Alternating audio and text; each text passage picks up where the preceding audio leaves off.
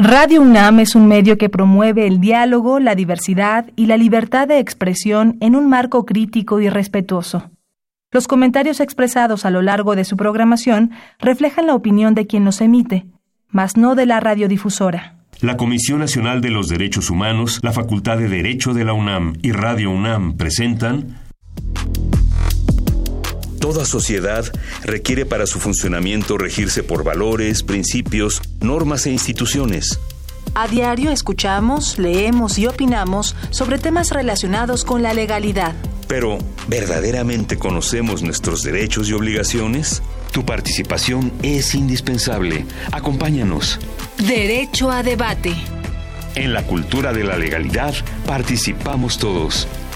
Conduce Diego Guerrero.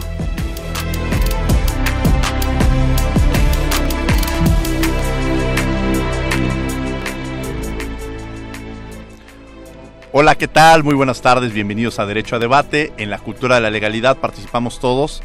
Mi nombre es Diego Guerrero y como cada martes les agradecemos que nos sintonicen por el 96.1 FM. El día de hoy, bueno, nos acompañan quienes son la esencia de esta universidad, Marijose López, estudiante de primer semestre de la Facultad de Derecho de la UNAM. Marijose, un placer tenerte el día de hoy aquí en Derecho a Debate. Hola, muy buenas tardes a todo el auditorio y gracias maestro por tenerme aquí. No, hombre, al contrario. A ver, Marijose, hoy vamos a hablar sobre reparación del daño. ¿Qué sabes sobre este tema? En realidad lo que sé de este tema es que la reparación del daño es un derecho que tiene la víctima de obligar a la parte em, acusada a cumplir pues esta parte de la reparación del daño. Bueno, de este tema vamos a hablar y sobre todo cómo se hace esta reparación, cuál es el procedimiento a seguir, quiénes tienen derecho al mismo, el conjunto de lo que representa la reparación del daño. Bueno, pues vamos a escuchar las voces universitarias, lo que sabe nuestra comunidad sobre el tema del día de hoy y regresamos a los micrófonos de Radio UNAM. No se vayan. Las voces universitarias.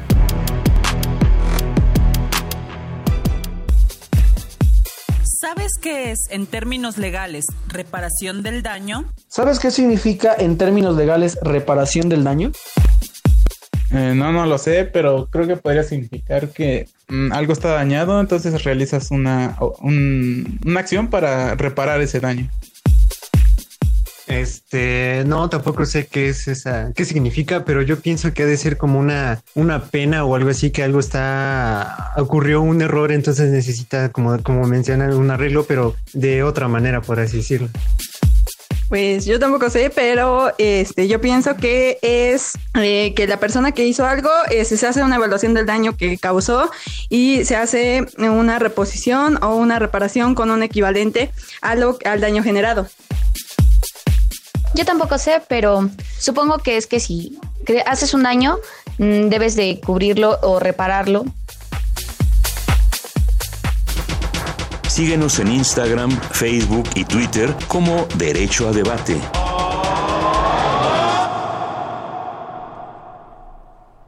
Bien, estamos de regreso en los micrófonos de Radio Nano 96.1 FM. Vamos a hablar sobre reparación del daño y el día de hoy, ¿quiénes son nuestros invitados, María José? El día de hoy nos acompaña la doctora Mara Gómez Pérez, especialista en justicia y derechos humanos. Buenas tardes y bienvenida, doctora. Hola, María José. Muchas gracias por la presentación. Gracias, Diego, por esta invitación. Al contrario. El día de hoy también nos acompaña el maestro Alejandro Ortega García, maestro en Derechos Penales y socio señor de Ortega Abogados. Buenas tardes. Buenas tardes, muchas gracias a los dos y muy orgulloso de estar aquí en la máxima casa de estudios. No, hombre, al contrario, muchas gracias por por acompañarnos para hablar de un tema de reparación del daño. ¿Qué es la reparación del daño, Mara? Pues eh, la reparación del daño, efectivamente, como ya lo decía Marijose, es el derecho que tiene una víctima a ser restaurada en, en su eh, pues en el daño que ha, eh, que ha, sufrido, en la afectación de la que ha sido objeto. Pero fíjate que yo creo eh, que debemos hablar de dos tipos de reparación del daño diferentes que hoy día tenemos reguladas en nuestra legislación. Y por eso creo yo que, que es muy atinado el que tengamos a Alejandro el día de hoy aquí, que es un destacadísimo penalista, y yo desde luego tocaré el tema desde la perspectiva de, los derechos humanos. Claro. Ahora hablamos de víctimas, que son, que es, ¿quién puede ser una víctima? Bueno, pues eh, déjame entonces empezar con el tema de derechos humanos, ya, que me, ya, que me, invitas a ello, es un gusto. Fíjate, yo, yo quisiera hacerte un poco de, historia de a qué, me, a qué me estoy refiriendo. Eh, Por allá del 2011 em, em, empezaron a organizarse las víctimas de graves violaciones a derechos humanos en nuestro país, fundamentalmente las madres, padres, hijos, hermanos, hermanas de desaparecidos. Y ellos, eh, después de una mm, intensa eh, movilización en todo nuestro país, lograron que en 2013 se aprobara la Ley General de Víctimas, que creó el Sistema Nacional de Víctimas eh, y creó la Comisión Ejecutiva de Atención a víctimas. Eh, esta es una reparación, de, eh, digamos, la, eh, la CEAF, la Comisión Ejecutiva de Atención a Víctimas, tiene por objeto reparar a estas, a todas estas víctimas de, de la violación de derechos humanos o del delito de que han sido objeto. Ahora, ya, ya seguiremos ahondando en esto, pero paralelo a esta regulación, que ya ha dado las fechas, eh, la ley es de 2013, tenemos la reparación del daño penal. Yo, yo diría, y yo creo que aquí Alejandro nos va a aportar sus conocimientos y a corregir que hay como dos tipos de reparación del daño el día de hoy en al día de hoy en nuestra legislación mexicana. Una pública que es la que contempla la ley general de víctimas y que fundamentalmente no exclusiva pero sí fundamentalmente tiene que ver con graves violaciones a derechos humanos y una reparación del daño privada que es un poco de la que hablaba María José al principio y la que eh, mm, mm, digamos deriva del derecho penal, ¿no? Te avienta la bolita, Alejandro, justamente para hablar sobre esta reparación del daño desde una perspectiva de derecho privado. Bueno, yo a mí me gusta mucho citar a un viejo amigo que en paz descanse, Julio Hernández Pliego, que él decía de la reparación del daño. Idealmente es la forma de volver las cosas al estado que estaban antes de que se cometiera el delito. Obviamente lo que, su contribución fue idealmente. Entonces, lo que él quiere decir es no siempre se va a poder, habrá que buscar otras formas de llevarla a cabo. Y bueno, es una definición que no abarca todo lo que tiene que ver ahorita la reparación del daño. Principalmente es un derecho de la víctima. Sí. Es un medio de acceso a varios recursos, porque no dice que tiene acceso a la víctima, sino en cuanto a la reparación del daño, el derecho, si me explico, para apelaciones y revocaciones dentro. Es una obligación para el Ministerio Público y para el juez en alguno de sus acuerdos. Cuando va a ser la acusación del Ministerio Público, tiene que poner la reparación del daño. En el auto de, de apertura a juicio oral, tiene que venir la reparación del daño. Y este tema ha ido evolucionando muchísimo. es un tema extremadamente interesante. Empezamos de una Ahorita estamos en una reparación integral, pero empezamos con una reparación pecuniaria, que algunos códigos todavía tienen ese remanso de solo cambiarlo por monetariamente, como el de la, el de la Ciudad de México, que lo pone en sanciones pecuniarias, cuando la reparación del daño es mucho más. Ya estamos viendo la reparación integral. Y la Corte Interamericana de Derechos Humanos, de hecho, está hablando ya de proyecto de vida, que es todavía más interesante, más amplio y abarca mucho más que la reparación integral nada más. Pero pues, obviamente aquí ella debe saber perfectamente de cómo ha ido evolucionando y creo que nosotros tenemos que ir evolucionando también en eso. Empezamos, bueno, hay que mensurarlo en dinero, después nos dimos cuenta que no tenía que ser solo en dinero, sino que también podía ser en especie y ahora lo que está hablando la Corte Interamericana con proyecto de vida es las aspiraciones, hasta dónde podía llegar esa persona, qué, qué ventajas tendría, qué desventajas tendría, que va mucho más allá. En, en dos casos ya la Corte Interamericana ha empezado a resolver en base a proyecto de vida la reparación de daño la reparación del daño. Mar, hablaba sobre la CEAP, la Comisión Ejecutiva de Atención a Víctimas. ¿De quién depende? Eh, cómo está constituida. Ya nos decías que bueno que se constituyó posteriormente para esta atención a las víctimas, pero ¿de quién depende o cuál es su estructura pues jurídica? la Comisión Ejecutiva de Atención a, Víctimas, que pretende eh, tiene como objetivo central reparar el daño de las víctimas de graves violaciones a derechos humanos, eh, es un organismo descentralizado de la Secretaría de Gobernación y está adscrito específicamente a la Subsecretaría de Derechos Humanos.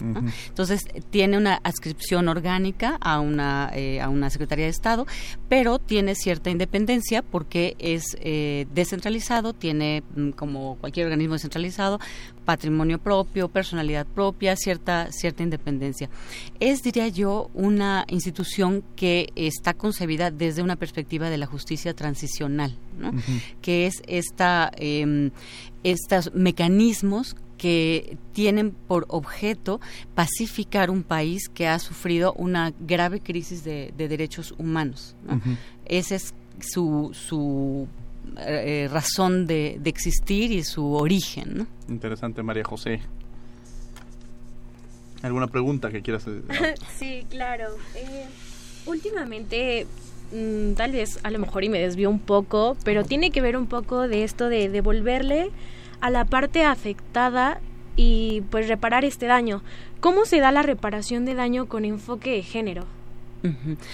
Pues eh, bueno, ese es un tema muy específico. Yo te voy a decir, en, eh, para entender, eh, ya eh, Alejandro nos contaba un poco de, las últimas teorías sobre cómo debe ser la reparación de, del daño en graves violaciones a derechos humanos, ¿no? Y es justamente lo que él decía, restaurar el proyecto de vida. Ahora, en en general, cualquier reparación que eh, en violaciones a derechos humanos tiene que ver con eh, cuatro puntos: justicia, o la obtención de justicia, uh -huh, la obtención de verdad, qué pasó, uh -huh, la reparación propiamente, que es económica, ¿no? Y las garantías de no repetición. Uh -huh. Ahora, las violaciones a derechos humanos pueden ser de muchos, de muchos eh, naturalezas, ¿no?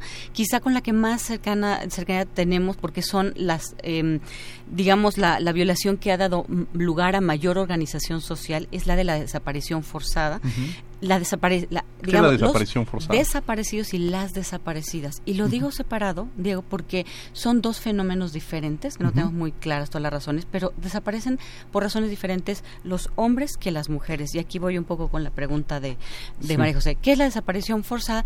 Pues es eh, que, un, el, digamos, el hecho por, eh, digamos, es un delito que uh -huh. se atribuye normalmente al, al Estado, en donde eh, una persona desaparece mm, con motivo o, o digamos, eh, por razón de una autoridad o porque una autoridad eh, lo permite, o sea, uh -huh. con la aquiescencia o la autorización o la acción de una autoridad. Y esa uh -huh. persona simplemente desaparece cosa distinta sería si lo hicieran particulares, ¿no, Alejandro? Ahí no sería la figura Secuestro. de desaparición forzada. ¿Cuál sería el delito de privar de la libertad a una persona?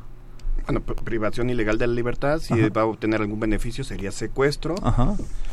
Entonces Pero, el secuestro sería si lo realizan, es decir, si yo salgo ahorita a la calle y hay unos policías que me detienen y me privan de mi libertad y o sea, eso sería desaparición forzada. Si salgo a la calle y entre unos particulares me detienen, estamos hablando de un secuestro. Son dos cosas bueno, completamente una privación ilegal de la una libertad. privación ilegal de la libertad. Es muy común, por ejemplo, cuando y no te vas a salir de aquí de, de, hasta que no firmes este convenio, ¿no? y entonces no lo dejas salir. claro. ¿No? Sí, sí, sí aunque el convenio no diga nada, o sea, nada más sea para que firme un contrato de trabajo que tenía derecho porque no va a tener ningún beneficio. En uh -huh. cambio, si es si no firmas este pagaré, este te estoy privando de la libertad, entonces ya sería un secuestro porque viene mm. viene un monto, ¿sí me okay. explico? Ah, esa es la gran diferencia uh -huh. que existe Sí, entre privación ilegal de la libertad también cuando de repente las parejas que se enojan y no te voy a dejar salir de la casa. Estamos de acuerdo y cierra la casa. Claro. Bueno, obviamente también tienen que estar en perspectiva que si se puede salir por otra puerta, pues obvio, no se dio el delito porque no estuvo nunca materialmente detenida. Uh -huh. Que eso pasa mucho, sobre todo en las peleas de pareja. Pero si está en un cuarto, en un closet y no hay ninguna otra salida y la priva de la libertad y no la deja por más que la pide, y, uh -huh. entonces sí nos estaremos encontrando frente a ese delito. Y en respecto a lo de género es muy interesante que decías la reparación del daño. Bueno, obviamente estos casos son más afectan más porque está la vida en, por medio que yo creo que es el valor más alto el bien jurídico más alto. Pero hay resoluciones muy interesantes de los tribunales colegiados en cuanto a perspectiva de género en delitos de, de pensiones alimenticias de incumplimiento de las pensiones alimenticias. Entonces cuando por ejemplo sacaron una que al final ya cuando llegó la sentencia no le ha pagado nada a la señora ya se le sentenció y todo se le condenó entonces pedían que se pagara todo el monto para antes de cualquier beneficio, ni, porque si no, en cuanto al género y que ya está fallando, podría otra vez volverse a sentir vulnerable y tendría que asegurar cómo iba a seguir pagando a, a, posteriori. Hay una resolución sobre esa que es muy interesante porque no va nada más de el daño que se hizo, sino también está evitando que se siga repitiendo el delito. Garantías de no repetición. Así es, que eso esa es una evolución que estamos viendo en los tribunales colegiados, que ha salido de, de, del, del ámbito internacional, pero es muy bueno que bueno algunos lo estén copiando y lo estén plasmando en tesis. Que creo que eso es lo importante. A ver, cuando hablamos de reparación del daño, muchas veces pensamos en lo material. O sea, muchas veces se va dirigido a lo material. Pero creo que lo sustancial justamente es la no repetición. O sea, estos mecanismos para que no se vuelva a repetir. ¿Y qué mecanismos se tienen para la, no repetición, Mara? Ajá, nuevamente, pues yo creo que son diferentes los que, los que se tienen desde la perspectiva privada de un delito y desde la perspectiva de las graves violaciones a derechos humanos. Eh, desde, desde la perspectiva de derechos humanos, pues eh, hay, hay muchos tipos, ¿no? Eh, empezando, la justicia por sí misma es una garantía en principio de no repetición porque, y la verdad, ¿no? Porque el saber qué le pasó a una persona que, que, desapareció hace 60 años o hace 3 años, o eh, el, el, el, tener acceso a justicia ya implica que otras personas no van a sentir, eh, digamos, no van a ser desaparecidas porque pueden pueden también ser evidenciadas en, en verdad y justicia. Pero hay quizá la parte más, eh, donde se, se ha profundizado más en garantías de no repetición, son las colectivas. Mm. Cuando hay graves, eh, por ejemplo, matanzas en una población o desapariciones muy grandes, las em, cuando por fin se logra tener justicia y sobre todo verdad, más, se, se, hacen pues em, a veces monumentos, a veces se pintan mm, bardas con murales eh, que son emblemáticos para la población, a, a, veces se hacen centros de atención psicológica que sirven además para para eh, paliar el daño sufrido y para que este no se vuelva a repetir. ¿no? no hay no hay un tipo de garantía de no repetición. No.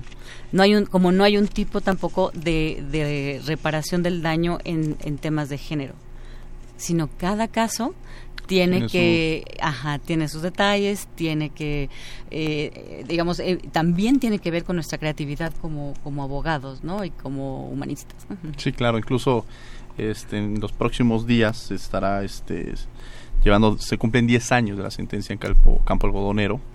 Y la semana pasada estábamos en Ciudad Juárez y justamente hay un memorial para dignificar un poco el, escenario. Pero también la realidad es que estos memoriales tienen que difundirse. Yo lo que les decía es que están muy olvidados. Entonces pareciera que ya cumplí, ya hice el memorial, pero... Y me olvido Y me olvido, ¿no? Entonces ya es como cumplí y ahí se acabó la responsabilidad. y creo que es, va más allá, ¿no, Mara? perdón que, que, te tome la palabra, pero justamente yo creo que es una grave problemática en nuestro país. Ah, nosotros, eh, eh, y eso está absolutamente mm, claro en los, en los números de, homicidios, sobre todo, ¿no?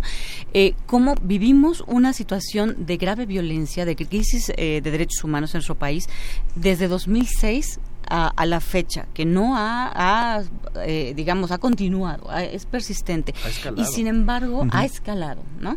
Eh, no se ha detenido, ha tenido momentos de subidas, bajadas ligeras, pero en general la tendencia es a la alza y no hay una comprensión social, o sea, un entendimiento de la magnitud del problema, ni una conciencia. En general, cuando hablamos de desaparición forzada, que es, es, un tema muy sensible al que todos sabemos que es eh, tener un familiar desaparecido, un padre, un hijo, es yo creo que difícilmente vamos a encontrar algo más doloroso que, eso. Eh, eh, sin embargo, la población en general no es consciente de la magnitud de esa problemática, ni ha sido, hemos sido tan empáticos con nuestras familias que buscan a sus desaparecidos. Yo de verdad quisiera como utilizar esta, este momento para, para para, pedirle a nuestro auditorio que, que, que reflexionara a veces sobre ese tema y a todos nosotros que fuéramos más conscientes y quizá más, más que nos importara más el dolor de otros y nos preocupáramos más por estas reparaciones del, del daño, porque yo creo que no hay cosa más dura que eso.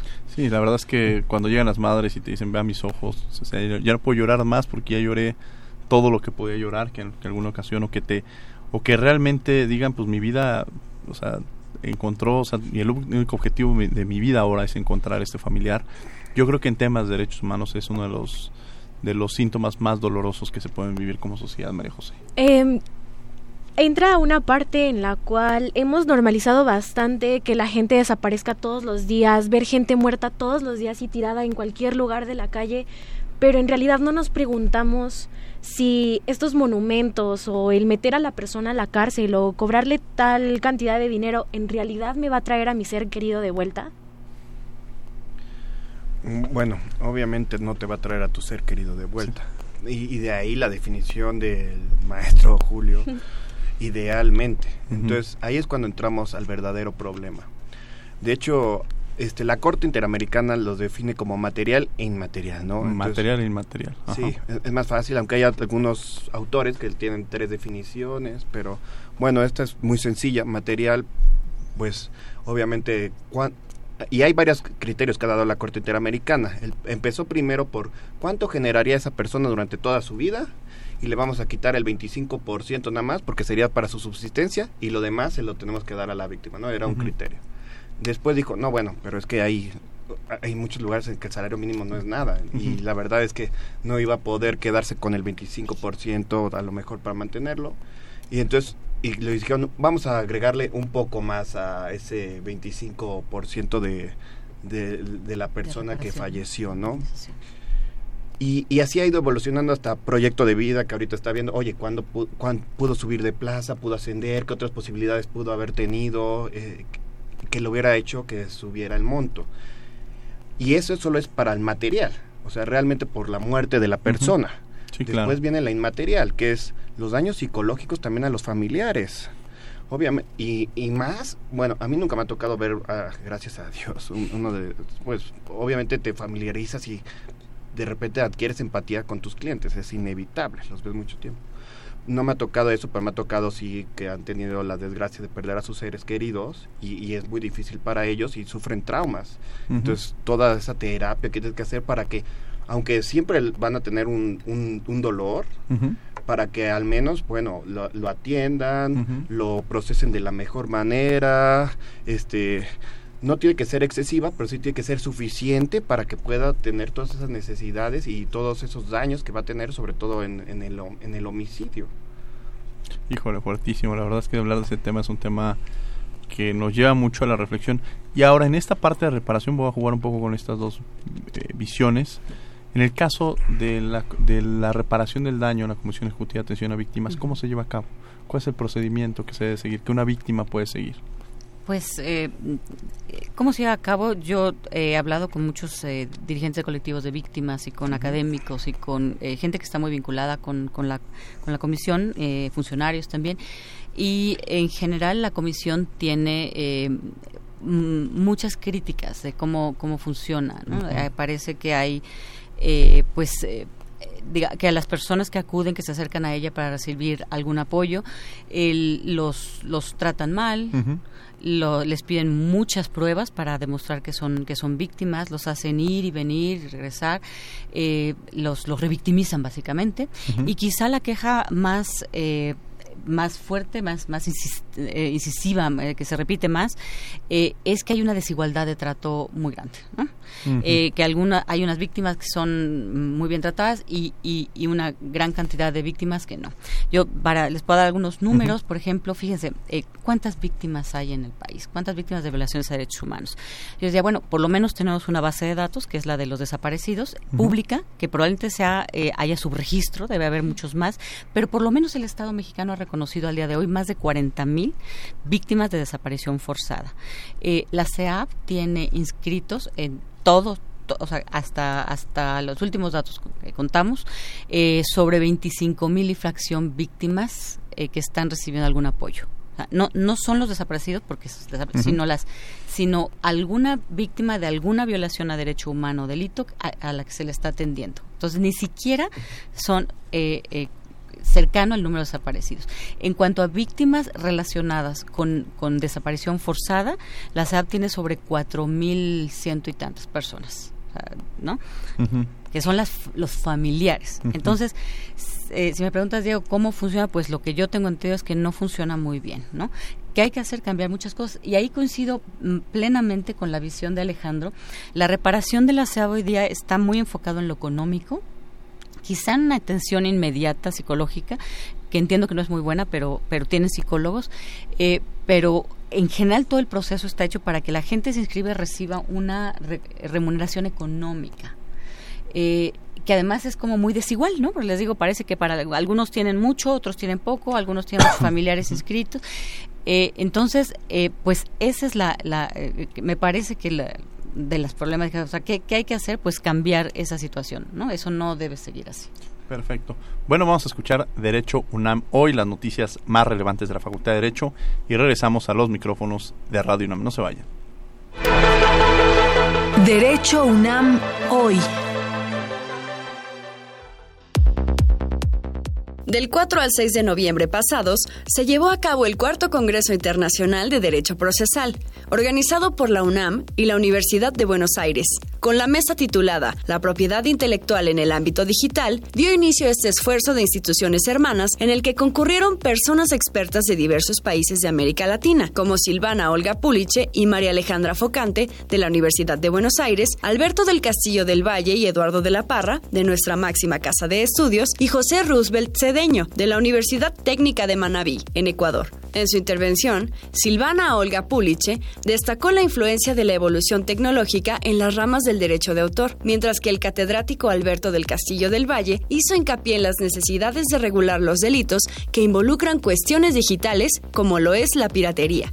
María Alejandra Focante explicó los principios procesales tomados en cuenta para la resolución de los conflictos judiciales, los cuales son aplicados en los litigios en materia de derecho de autor, concepto retomado por Eduardo de la Parra, quien abordó la dificultad de atribuir responsabilidad en conductas ilícitas cuando se trata de Internet. Por último, José Roosevelt Cedeño habló sobre los aportes que la Corte Nacional de Ecuador ha realizado en este rubro, concluyendo así una mesa de intercambio, cooperación y lluvia de ideas para enriquecer a las y los estudiantes afines al derecho procesal. En junio de 2018, el Congreso de la Unión aprobó una reforma constitucional que vino a transformar la impartición de justicia en México en lo relativo a la materia criminal. De esto habla el libro El sistema acusatorio y oral, del doctor Carlos Cuenca Dardón, que recientemente se presentó en la facultad y tuvo como invitados especiales al director, el doctor Raúl Contreras Bustamante, a la secretaria académica, la doctora María del Socorro Marquina Sánchez, y al ministro de la Suprema Corte de Justicia, el doctor Mario Pardo Rebolledo. Asistieron alumnos, catedráticos y comunidad en general. El libro representa la culminación de los esfuerzos por parte de la academia encaminados a formar, en conjunto con la jurisprudencia, una auténtica doctrina nacional de este sistema penal. Busca el sistema acusatorio y oral del doctor Carlos Cuenca Dardón bajo el sello editorial de Porrúa. Asiste a la conferencia Género e Igualdad, Historia de los Derechos de las Mujeres en relación a la situación en México, dictada por Silvia Jiménez Salinas, presidenta de la Federación Europea de Colegios de Abogados, jueves 14 de noviembre a las 17 horas, entrada libre. Entra a la página de Facebook para conocer los horarios y la sede de la conferencia. Síguenos en Instagram, Facebook y Twitter como Derecho a Debate.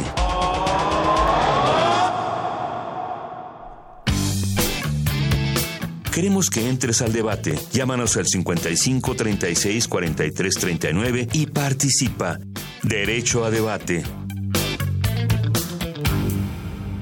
55 36 43 39 son, es nuestro teléfono. Estamos en las redes sociales como Derecho a Debate en Facebook, Instagram, Twitter. Estamos transmitiendo directamente a través de Facebook Live. Y bueno, justamente estamos hablando de reparación del daño. Me acompaña en la conducción María José López, estudiante de la Facultad de Derecho y la doctora Mara Gómez y el maestro Alejandro Ortega, un poco para entender estas dos visiones de la reparación del daño desde una perspectiva del derecho penal y también esta reparación del daño desde una perspectiva de los derechos humanos.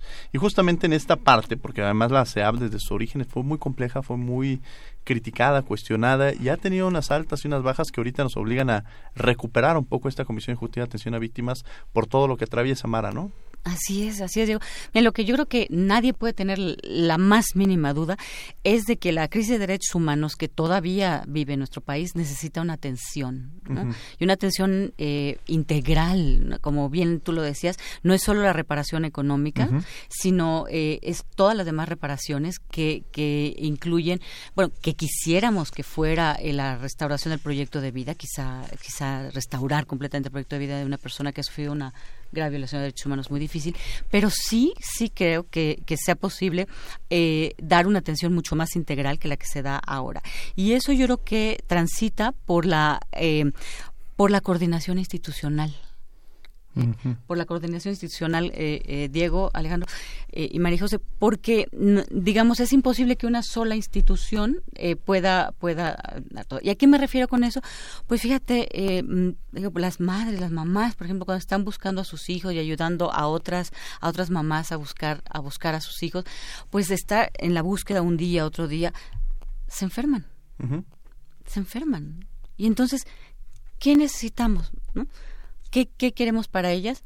Pues salud, ¿no? necesitamos que el sector salud las atienda y les dé medicamentos y las con, con el hecho de considerarlas víctimas automáticamente tendrían que tener derecho a que eh, el sector salud las apoye ¿no? Y en el tema del derecho penal, a ver Alejandro, entre el ser y el deber ser, ¿no? Podríamos decir cómo funciona en el ser esta reparación del daño, pero en la realidad, ¿cómo se lleva a cabo?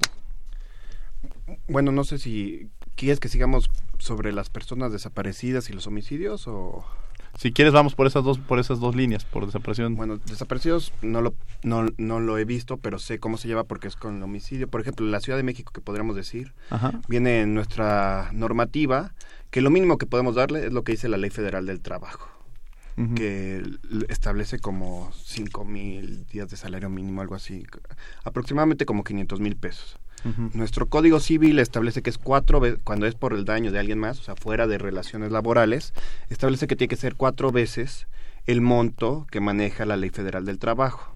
Entonces, y tal vez me equivoque, pero no mucho, en unos cientos de miles de pesos que son importantes, pero también tiene que ver con el salario mínimo de aquí. Entonces, más o menos son como cuatro millones de pesos, que es lo que calcula de daño material. Eh, ahí tendremos que ver nosotros el daño inmaterial, que es el, que también viene dentro del daño moral, que es el, todo el daño psicológico que está sufriendo la familia. Hay veces que debido a, eso pierden el trabajo, entonces también hay que ver eso, la terapia para que puedan volver a trabajar. es, es un es, son muchos caracteres que se tienen que unir para poder reparar. Y lo que también se tiene que ver es solo a los, a los directos. Obviamente los delitos generan, alguna vez algún autor que no recuerdo cuál decía, un delito es como si tú tiras una piedra al lago y entonces las ondas se van exponenciando. Tal vez a ti que te afectara, que tú perdías el trabajo, pues afectó a tu jefe y tal vez perdió un contrato él y el del contrato tuvo que pagar una multa, ¿sí me explico? La reparación del daño también va a tener un límite que va a ser a, a los inmediatos. No, no va a poder ser eterno porque aunque quisiéramos, sería imposible reparar todo el daño causado por el delito. Pero tenemos que hacer lo mayor posible a repararlo a los, a los principalmente afectados y llevarlos a su proyecto de vida sería lo ideal, pero si no, darles una reparación integral, que es el conocimiento de, de los hechos. Tienen que saber cuáles son los hechos. Luego, su reparación material, su reparación del daño moral, y, y, lo que llama lo que yo llamo y algunos autores satisfacciones a la víctima que es por ejemplo los memoriales o algo en algunos casos eso obviamente no es para mi área pero en algunos casos se ha visto que se pide que haya satisfacciones para la víctima eso lo ha manejado la Corte Interamericana. Disculpas, por ejemplo. Así es. Disculpa, opera tanto en el ámbito privado como en el ámbito público. ¿no? Y aquí estamos, fíjate, eh, claro, Alejandro está hablando de las reparaciones cuando, cuando son otorgadas por personas privadas. Por eso decía yo, hay una reparación del daño privada y una reparación del daño que hoy día podríamos considerar pública. Por eso, la reparación del daño a la que se refiere Alejandro es la que otorga una, uh, una victimario de un delito eh, y es cuando después de, de seguir un proceso judicial, al final entonces, eh, tiene pues características jurídicas muy específicas eh, y que además están, están conectadas con, con la mm, posibilidad de tener acceso a un juicio y que ese juicio culmine positivamente para la víctima. ¿ah? Y él y quien repara es un particular. En cambio, la reparación del daño a la que, a la que está conectada con las graves violaciones a derechos humanos. ¿Quién, ¿Quién, determina que son graves violaciones de derechos humanos? Pues eh, eh, eh, quizá el primer punto es que es el Estado quien responde, ¿no? Entonces, se, se genera en este contexto que yo les contaba al inicio, la Comisión Ejecutiva de Atención a Víctimas, y entonces es la propia comisión la que en principio tendría la obligación de determinarlo, ¿no? La posibilidad de que alguien sea eh, que alguien sea mm, eh, una víctima de una grave violación de derechos humanos. Si entendí, la comisión determina quién es víctima y en ese sentido es cuando también determina las formas de reparación o cómo funciona. La ley general de víctimas dice que eh, que se tiene derecho a una reparación integral en los términos, digamos, privados prácticamente, eh, una vez que se obtiene una sentencia firme de un juez, una eh, recomendación mm, internacional de un organismo internacional o una recomendación nacional de algún ombudsman, eh, pero llegar a esto es muy difícil muy difícil. Entonces, previo a eso, de manera preliminar, la ley permite dar ayudas eh, como inmediatas y, preliminares. Entonces, ahí es donde la CEA puede determinar antes que un juez que una persona es, es eh, pues notoriamente claro que ha sido víctima de una de una grave violación y que por lo tanto el Estado tiene que apoyarla, ¿no? Al final, la intención es que eh, si el digamos si si el Estado en algún momento, no, yo decía desde 2006 para acá no ha sido protector o no ha dado las garantías suficientes para que las personas vivamos en paz y en calma, pues es el mismo Estado el que tiene que responder. En cuánto y en cómo, pues eh, ahí está el quid, ¿no? O sea, quizá... María José. Eh, sí, aquí me entra un poco la duda en la víctima tiene la capacidad de exigir o se tiene que someter a lo que el Estado y la parte que adquiere pues la culpa eh, le puede dar. Bueno, eh, Adelante, las damos primero. Las dos cosas, pero claro que la víctima puede exigir. Sí, bueno, en, la práctica tú tienes que estar atrás de tus asuntos. Eh, vas a tener que contratar un abogado, él va a tener que llevar todo el proceso, va a tener que comprobar todas las pruebas, va a tener que meterlas, este, va a tener que desahogarlas bien y va a tener que llevar, bueno, todo el juicio perfectamente para poder cobrar al final. Ahora, este, la Corte Interamericana, que bueno, yo siempre meto eso, aunque meto todas las pruebas y todo. La Corte Interamericana ha puesto dos casos en los cuales dice, oye, no siempre es necesario que lo pruebes, porque es obvio, es de la lógica y de la sana crítica, que en estos casos hubo unas afectaciones. Y uno de esos casos era de los hermanos Rodríguez, me parece que es con, o González contra Perú. Entonces, la mamá que perdió a sus hijos por abusos de autoridades policíacas, entonces no, no pudo comprobar obviamente las afectaciones que sufrió. Se va a la comisión, luego a la Corte Interamericana, condenan y dice, aunque no haya prestado ninguna prueba ni nada, es obvio y es de lógica, de sana crítica y obligatorio para nosotros que esa persona, que esa mujer tuvo afectaciones y que se le tiene que reparar su daño moral, aunque no haya presentado ninguna prueba para acreditarlo y, eh, eh, espero que estas que estas resoluciones pues empiecen a aplicarse aquí. ¿Son obligatorias las resoluciones de la Corte Interamericana? Las resoluciones de... Por supuesto que sí.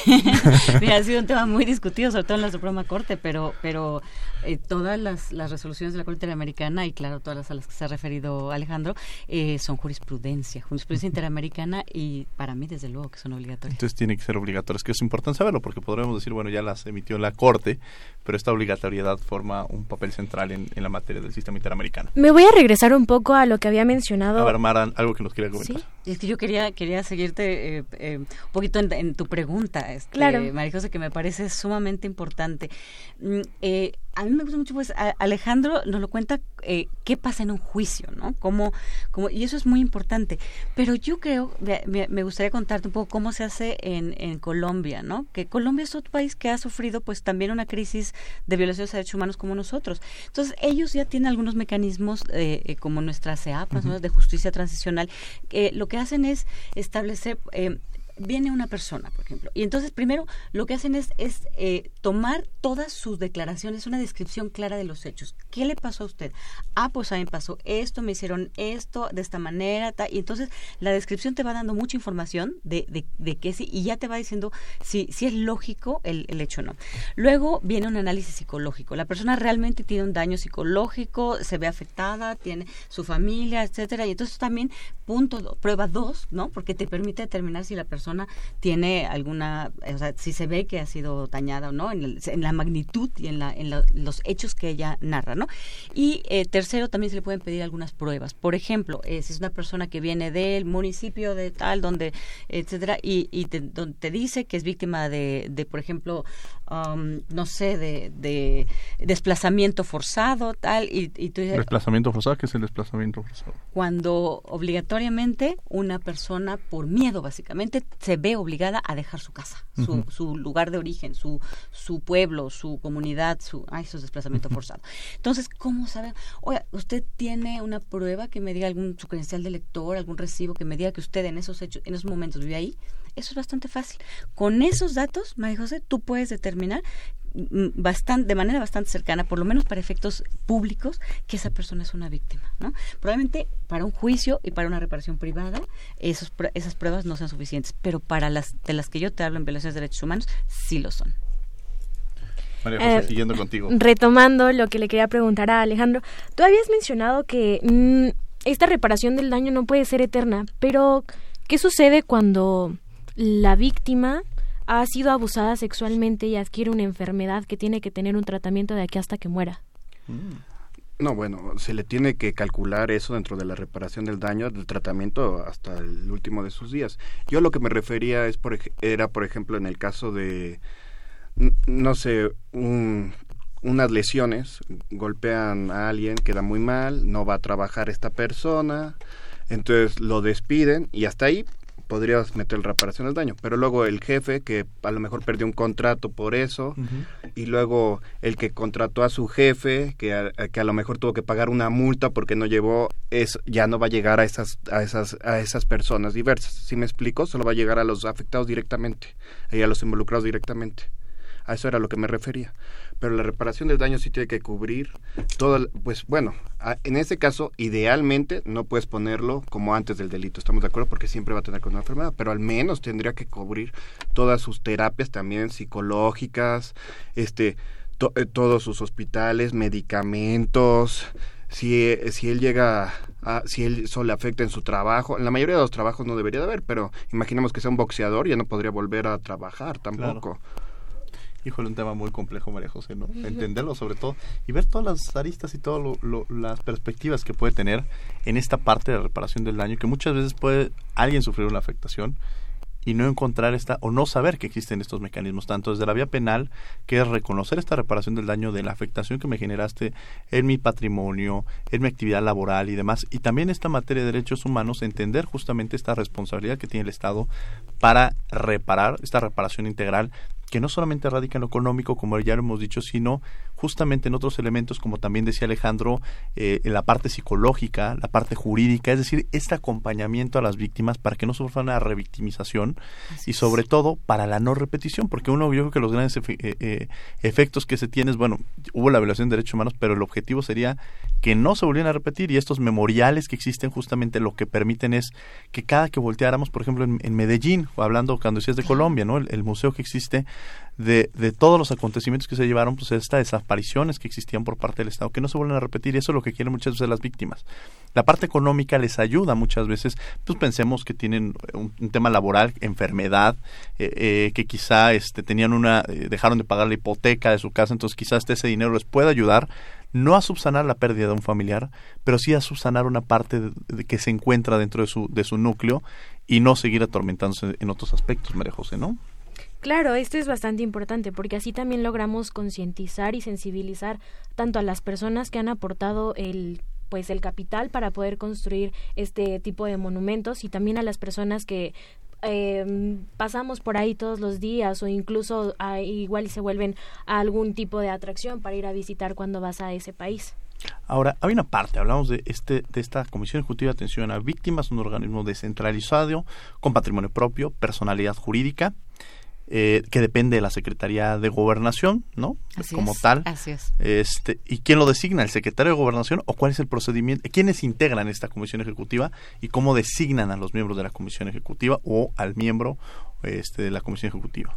Pues, eh, como te decía, la, ley se, se, crea en 2013, sufre reformas eh, cinco meses después, pero la reforma más importante eh, que tuvo fue en 2017, que, digamos, hizo de, de la CEAB, que originalmente era un órgano colegiado, em, la, la, cambió esa estructura para que su comisionado sea una sola persona. Em, ¿Cómo se elige? Pues de acuerdo con la, la, ley, se, se, elige, digamos, primero hay una que presenta el presidente de la República eh, y la envía al Senado y el Senado tiene que elegir dentro de esa terna al comisionado eh, por una votación de dos terceras eh, partes. Eh, justamente en estos momentos está acéfala la CEAF, no tiene su mm, comisionado anterior, renunció hace varios meses, cuatro o cinco meses. Entonces, en este momento está llevando a cabo un, proceso que en realidad es un poquito más largo de lo que les digo, porque empezó, empezó en este caso desde la Secretaría de Gobernación, se hizo una convocatoria pública para que las organizaciones de la sociedad civil, las instituciones eh, académicas y los expertos en derechos humanos eh, mm, postularan a posibles candidatos para dirigir esa institución y se hizo todo un proceso bastante largo del cual en la, emanó una en la subsecretaría que se elevó a la secretaria de gobernación que, que al mismo tiempo eh, llegó hasta el presidente y el presidente la aceptó y entonces la presentó al Senado de la República. Y ahí fue turnada a tres comisiones legislativas. Entonces en ese en este momento justo está esa ese proceso en esta en este en esa instancia no eh, el senado ahora tiene que elegir en esa terna a una a un nuevo comisionado bueno, pues esperemos que ya no se tarde tanto el Senado de la República. Este, bueno, pues vamos a escuchar Descubriendo tus derechos, aquellos derechos que necesitamos conocer para poder exigirlos. Y regresamos a los micrófonos de Radio UNAM. No se vayan. Descubriendo tus derechos. Derecho a la presunción de inocencia. Toda persona acusada de cometer un delito tiene derecho a que se presuma su inocencia, mientras no se pruebe su culpabilidad, conforme a la ley y en juicio público, en el que se le hayan asegurado todas las garantías necesarias para su defensa. Escuchas Derecho a Debate. La última y nos vamos la última y nos vamos. La última y nos vamos. Y bueno, seguimos aquí en Derecho a Debate. Eh, 55 36 43 39 ya nos quedan un par de minutos nada más para seguir abordando el tema que hemos acotado el día de hoy que precisamente es el tema de la reparación del daño esta reparación del daño integral desde una perspectiva del derecho penal desde una perspectiva de derechos humanos de una perspectiva de derecho privado de una perspectiva de derecho público los elementos, las condiciones que se requieren de alguna manera para hacerlo. Ya nos decían que en el caso del, desde la perspectiva del derecho penal, pues bueno, es justamente aquel que afectó los derechos quien tiene que cubrir esto, este, este pago de alguna manera, o esta reparación del daño, no solamente económica, sino por todas las vías. ¿Y qué pasa si esta persona no cuenta con los recursos, mi querido Alejandro? ¿Hay forma de exigirle lo imposible este... Bueno, eso es muy triste para las víctimas y generalmente en, todos los casos de robo y demás se, le gastan el dinero inmediatamente. Entonces, bueno, hay, muchas partes en las que se intenta de cuenta todos los beneficios, suspensión condicional del proceso, te pide que haya un plan de reparación del daño. Y luego cuando ya está condenados también hay varios, como libertad anticipada, libertad condicionada, preliberación. Todos ellos piden que haya, que haya la reparación del daño.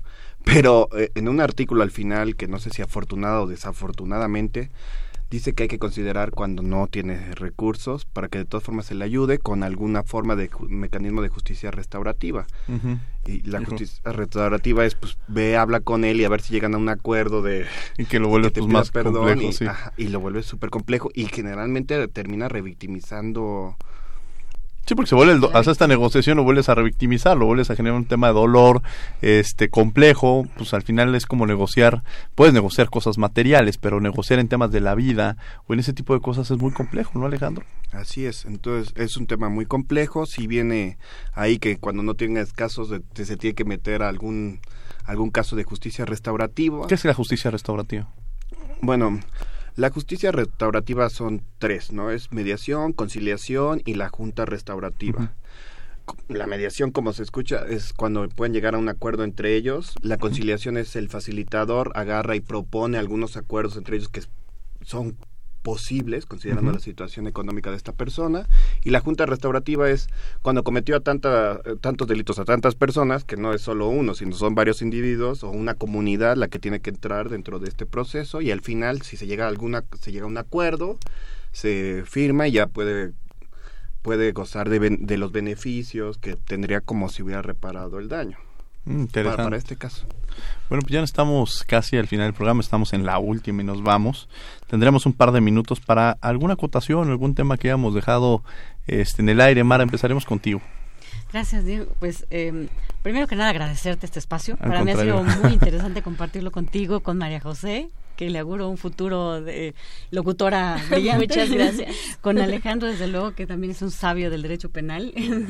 eh, y yo quisiera, bueno, llevando un poco el tema a mi, a mi terreno, que son los derechos humanos, sí, eh, pues eh, dejarle a nuestro auditorio en la cabeza la idea, la petición de que no dejen de poner atención en esta institución, la Comisión Ejecutiva de Atención a Víctimas, en, en eh, la designación del próximo o próxima comisionada, que seguramente será mujer, porque son tres mujeres en la terna, y, y sobre todo la pues el que seamos más eh, sensibles, estemos más conscientes de la situación que ha vivido, que vive todavía nuestro país en materia de derechos humanos y la importancia que tiene ello en la posible pacificación de nuestra sociedad. Híjole, claro, esa parte de la pacificación. Alejandro.